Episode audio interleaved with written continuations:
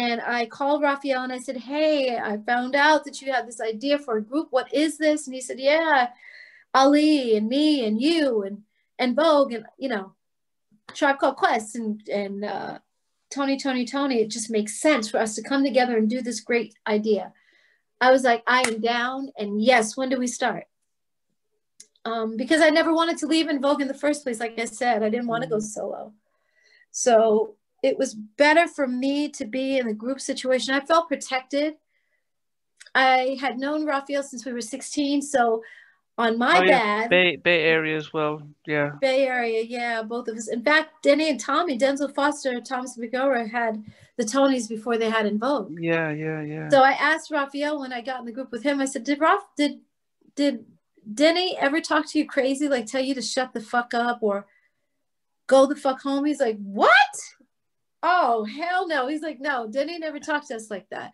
The way that Denny talked to us in the studio was exactly that way. If he got pissed at us for something, he would tell us to shut the fuck up.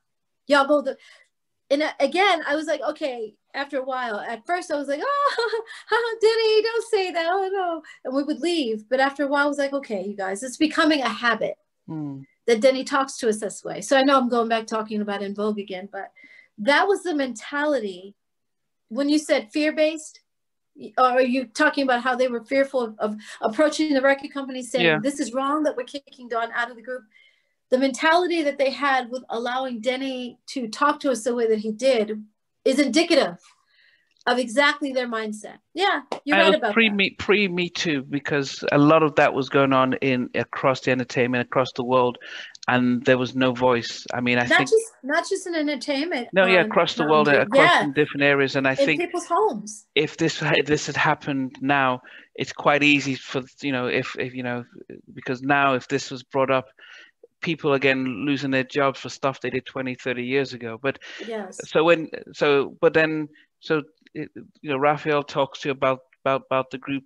Now yeah. you must have had a little bit more knowledge about labels and deals and stuff. What was the situation when he said, "Look, hey, Lucy Pearl"? Did you look at the contract and think, "Okay, I'm not going to get two no, cents a record and stuff"? I didn't do the right thing because, like I said, Raphael, I had known him literally since we were both 16 years old. Mm. So he played in my band in San Francisco. Um, I knew him. I was comfortable with him. He was like my brother and we had grown up together. So I didn't feel like he was going to step on me with that contract. I thought he was going to be fair and have my back, and he did not. So that was on me. I didn't read the contract. I read it, but I didn't redline it and go through it with a fine tooth comb like I did the En Vogue contract. Um, and I just signed it as it was, and it wasn't a good contract at all. And I didn't know that until after the fact. It was too late by then.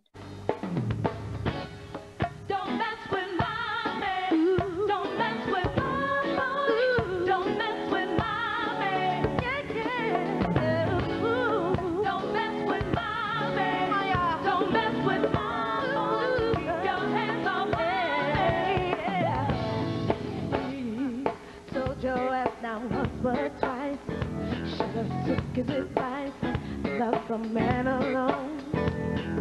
You still drive by here every night. Not up to time.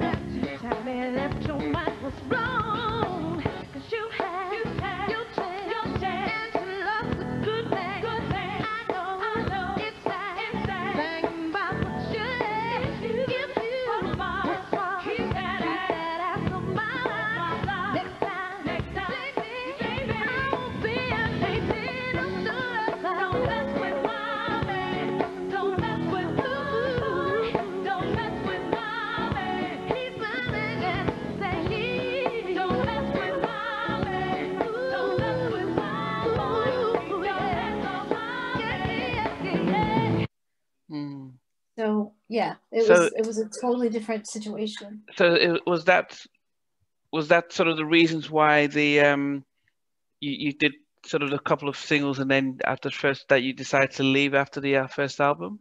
No, they kicked me out as well. Raphael didn't like the fact. No, so what? First of all, Lucy Pearl was a. T- I'm so tired. I'm trying to get the light right because the sun is going down. I apologize. Everybody's gonna be like, "Be still, be no, still." But um, uh, Lucy Pearl from the very beginning was a one-off, and um, Raphael, you know, he just didn't like the fact that I was getting all the attention. And we were actually in London when I, no, the first time that I noticed his jealousy of me was in Vegas. We were here in Vegas, but I wasn't living here yet. And he, we were doing Sprite Night um, for the Billboard Awards. And so sorry. We were doing Sprite Night for the Billboard Awards.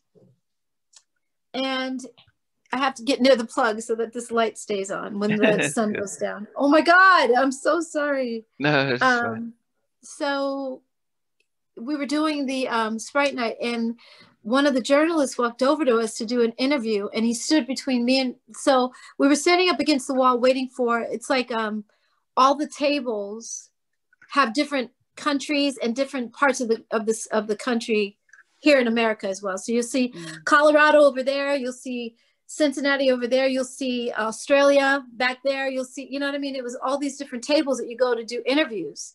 And you sit down at the table and you do an interview. And so we were waiting for our next interview, and a guy named Lee Bailey walks over to us, and he's an older man. So he's got on his hat that he always wears and his glasses, and he takes out a dictaphone out of his pocket.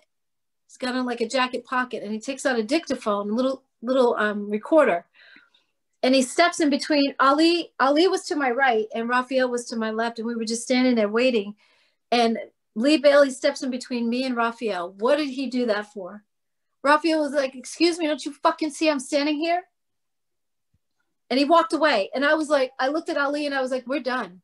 We're done." Oh my, because you don't want that kind of, reputation out there that you curse somebody out for no reason. And and and Lee Bailey didn't even. Luckily, he didn't think twice about it. He didn't think, oh, that was rude. He might have been thinking it was rude, but he didn't care. You know what I mean? He kept going with us, and he was like, well, everybody wants to talk to Dawn, Dawn Robinson En Vogue, and he did the the little um, uh, he did our interview right there, standing there with the little dictaphone with me and Ali, because Raphael walked away. and then our first time in London, same thing. Raphael did not like the fact that everybody wanted to talk to me. He had a problem with that. He didn't like it at all. And one of the journalists, when we get overseas, we have to do a series of like all day interviews. You start from 8 a.m. in the morning. If you get a little time to eat breakfast, and then if you can eat a little lunch in between, but you're doing interview after interview after interview because it's not like we're going to come overseas every other day and you guys don't see us that often. So once we get there, whether it's Japan or London or wherever, Germany, they have a slew of you know, uh, interviews for us to do. So we were doing probably our 12th interview, and Raphael was tired of everybody in the, all the journalists asking about me, asking me questions more than anybody else. And so it was our fifth interview, interview that day, and the woman said, So, Dawn, Dawn, Dawn. She kept asking me questions. And Raphael sat up. He was sitting on the couch, but he was leaning back. And he sat up and he said, what the fuck? Don't you see we're sitting here too? Like Ali and I, because I was sitting in the middle of it was Raphael on the right, on my left, mm. and Raphael uh, Ali on my right. And he looked at Rafi Ali and he said, "Don't you see us sitting here? We've done shit in our careers as well. What the fuck? You're not you're not talking to us at all." And she said, "Dawn has done a lot more, a lot more." And I was like, "Oh my god!" And I I mean, after that, I tried to play small I, I remember kind of shrinking down like, oh, that doesn't feel good. Um, but a lot of the world does not know who the Tonys are. They may not know who Tribe Called Quest is, but they know who En Vogue is. We were much bigger. Mm. Um, and so that's what she was trying to tell him. She didn't, she wasn't trying to put him down. She was just telling him the truth. Dawn has done a lot more. Um, when we got to Germany, maybe three days later or so, all of Germany wanted to talk to Ali only Ali. It was a mm. hip hop extravaganza. Like I was like, oh my god, we got to go to lunch then. We're gonna let him do his interviews by himself because they loved hip hop there. It was a hip hop culture. Mm. And Ali was like, oh my god. He said, I gotta. You guys know more about Tribe Called Quest than I do. I have to do my research. That's how much they want to talk to him. And I was like, see, Raphael, they don't want to talk to me and you, and I'm not upset about that. Like, this is Ali's thing. Let him have his moment. You know, why be jealous of him? because they don't want to talk to us. That was so, it was childish. It was very childish. And I also, when we got to uh, Paris, I brought a article from Gwen Stefani and No Doubt, and she was she was talking about the fact that the guys in her group because it was a band that started out as a garage band together, mm. garage, as you guys say, um, a garage band. Um, she was saying that the guys were jealous of her and they didn't understand why she got all the limelight at first. And she was like, first of all, I'm a girl. Anytime there's a girl in a group, the girl always gets more attention. Mm. That's one. Second of all, you guys are not going to be on the cover of you know uh, vogue magazine because girls don't get on the cover of vogue magazine. I do. So when i get on the cover of vogue magazine i bring back more attention and more um, stardom and more uh, focus on the group. Mm. everybody wins when i win.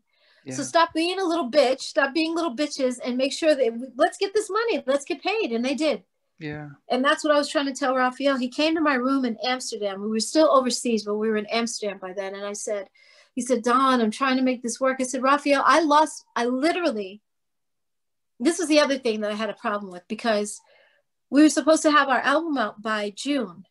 Here we are in November. Our album wasn't out. And I was like, Raphael, the bank has been calling me about my house. Wow. I'm going to lose my house. And I was telling him prior to that, you know, I need money. I need a little bit of money. And it wasn't a lot. It was what, uh, 1500 was my mortgage, $1,500. So, uh, and he told me when I signed to Lucy Pearl, because I turned down a deal with Bob Jamieson. I, like I said, I had a few deals on the table. Mm. Bob Jamieson was at RCA and he flew me to New York and I had a deal on the table with him and I turned that down to do Lucy Pearl. Mm.